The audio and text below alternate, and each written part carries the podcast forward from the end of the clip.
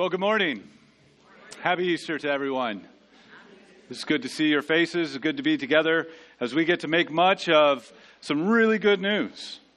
And Christ is risen. Oh, thank you for that. I want to read from a passage that we've been looking at over the last few times we've gathered, gathered together. Last week on Palm Sunday and on Friday when we gathered for our Good Friday service, We've been encouraged with these words that are found in Philippians chapter 3. They should be on the screen, and if you have a Bible, you can turn there if you want. In Philippians chapter 3, verses 7 through 11. Let's listen to these words. But whatever gain I had, I counted as loss for the sake of Christ. Indeed, I count everything as loss because of the surpassing worth of knowing Christ Jesus my Lord for his sake, I have suffered the loss of all things and count them as rubbish, in order that I may gain Christ and be found in him, not having a righteousness of my own that comes from the law, but that which comes through faith in Christ, the righteousness from God that depends on faith. That I may know him and the power of his resurrection, may share his sufferings, becoming like him in his death, that by any means possible, I may attain the resurrection from the dead. Let's pray. God, as we turn our heads and our hearts to your word, we pray that you do a good work in us. And maybe we come in here feeling a little bit weary or a little discouraged, or maybe we come in here feeling a little bit of longing and desiring you to do a work in us. Maybe we come in here and we're not sure exactly how we feel. God, I pray that as we turn our attention to your word and to the good news of who Jesus is and what Jesus has done, that it would bring timely strength and encouragement and life to ours. And so, would you be with the preaching and the hearing and the receiving of this, your word, we ask in Christ's name. Amen. If you were to open up your New Testament and read through it, you would find that the New Testament looks at salvation from a variety of angles and uses sort of different verb forms to describe that salvation for us. When you read through the New Testament, you find that we are saved, we are being saved, and we will be saved. That salvation is so encompassing that the authors of the New Testament could describe it in, the, in those ways. I am saved, I am being saved, and I will be saved. Salvation is a completed work with ongoing implications in our lives and carries with it a certain future hope. And so when we come to the expression that we read in uh, Philippians chapter 3, verse 10, the power of his resurrection, that we would know the power of his resurrection. Paul is the author of Philippians is wanting us to know that we are saved, are being saved, and will be saved because of that power of his resurrection. It summarizes this multifaceted view of the saving power of Jesus. As we consider that today, I want us to be encouraged to know that the power of his resurrection means a number of things for us. First, it means that death does not win. By looking at the power of his resurrection, we are greatly encouraged to know that death doesn't win. It doesn't get the last word. It doesn't get the final say. Someone greater than death does. And we are encouraged with that this morning. Secondly, it says that life can be lived.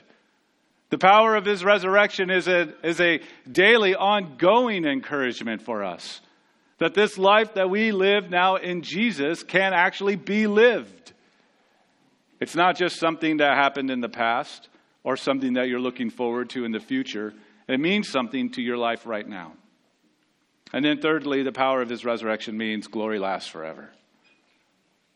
And that we have this certain future hope for our lives, even now, even if our lives are dark or hard, or there's harshness or brokenness or weariness in the midst of them.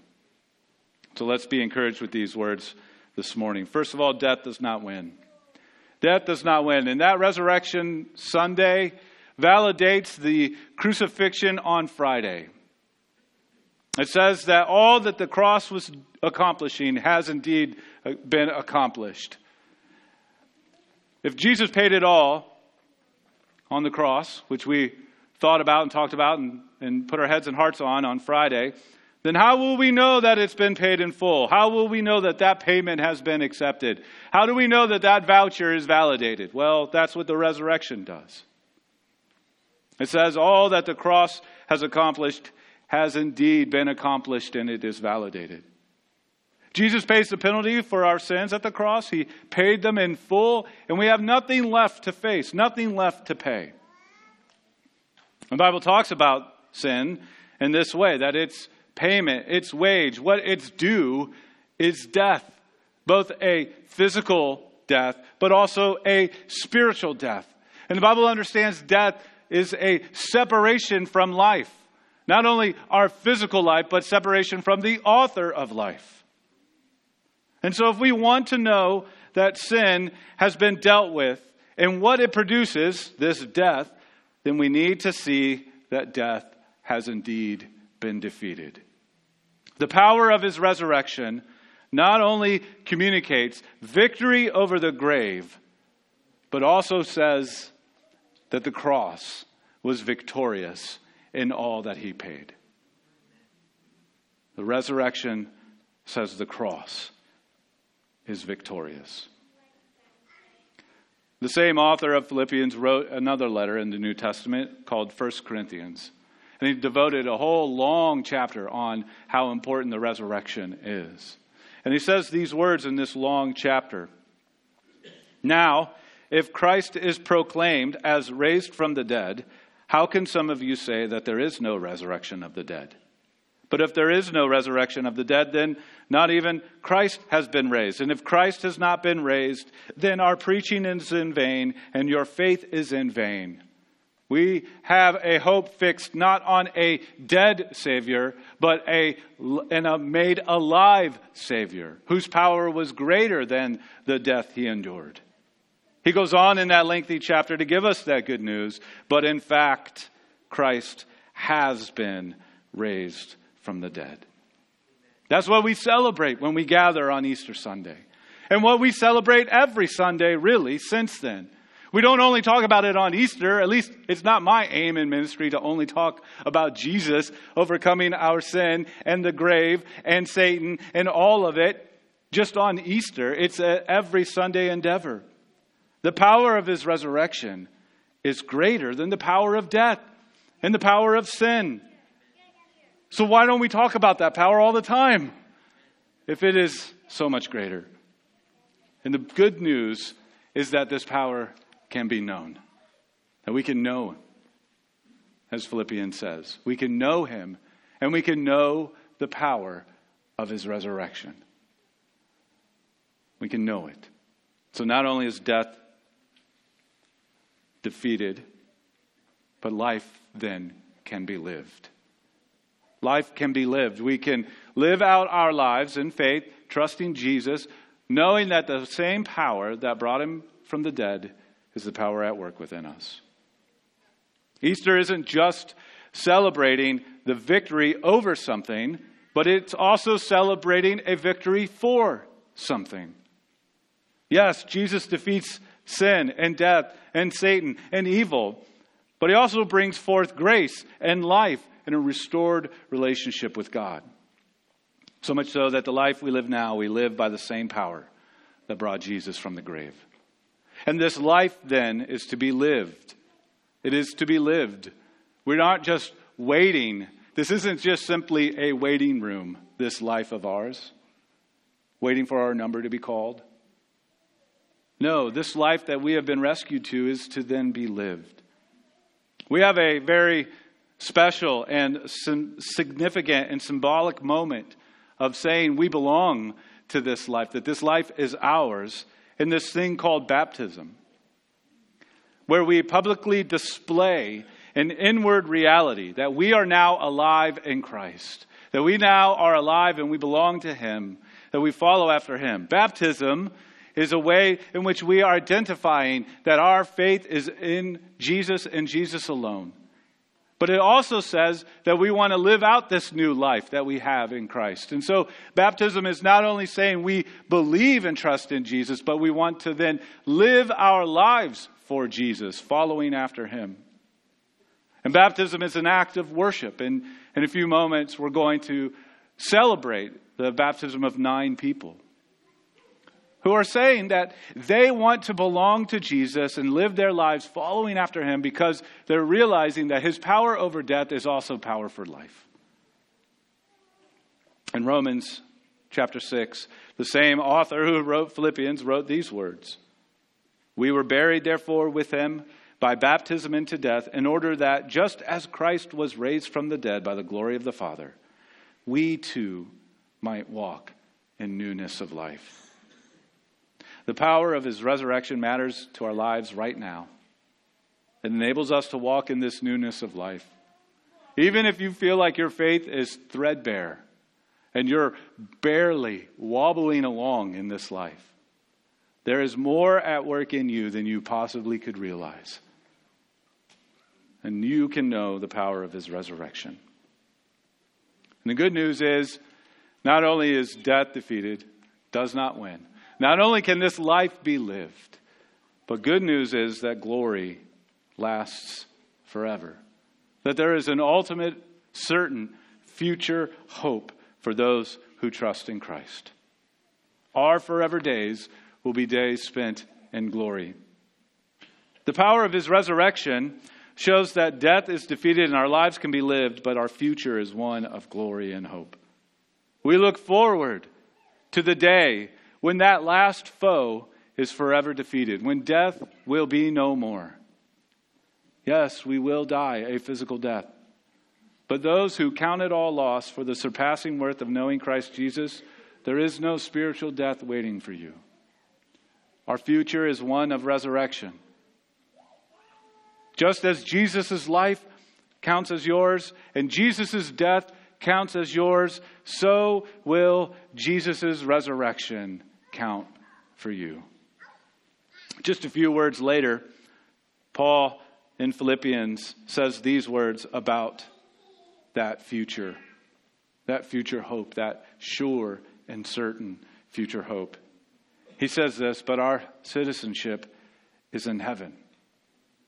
And from it, we await a Savior, the Lord Jesus Christ, who will transform our lowly body to be like His glorious one. So when we look at the hope that we have in the gospel, when we look at all that Jesus has done for us, we can say that I am saved. by the power of his resurrection, I am being saved. And by the certain and future hope that I have, I will be saved. The gospel is the good news of all that Jesus has done. The gospel is God sovereignly saving sinners through the sacrifice of his Son, Jesus, who lived the life that we could not live, who died the death that we deserved, who rose over the enemies of our soul. And all who call on Jesus through faith, trusting in that life, death, and resurrection. The Bible gives us this simple, sweet, joyful encouragement. All who call on him will be saved. I don't know what describes or marks your life right now. I don't know the things that you struggle with in your heart or in your mind or in the things all around you. But I do want to offer you that good news.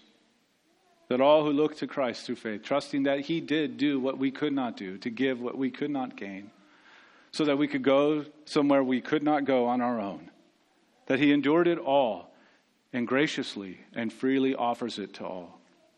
If you hear that and your heart is pricked toward that, then I would encourage you to put your faith, your trust, and your hope in that Savior, to know Him and to know the power of His resurrection, and to know that you can be saved and that you will be saved.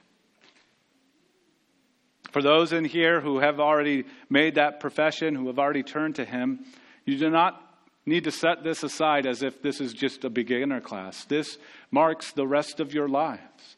the same call goes out to you.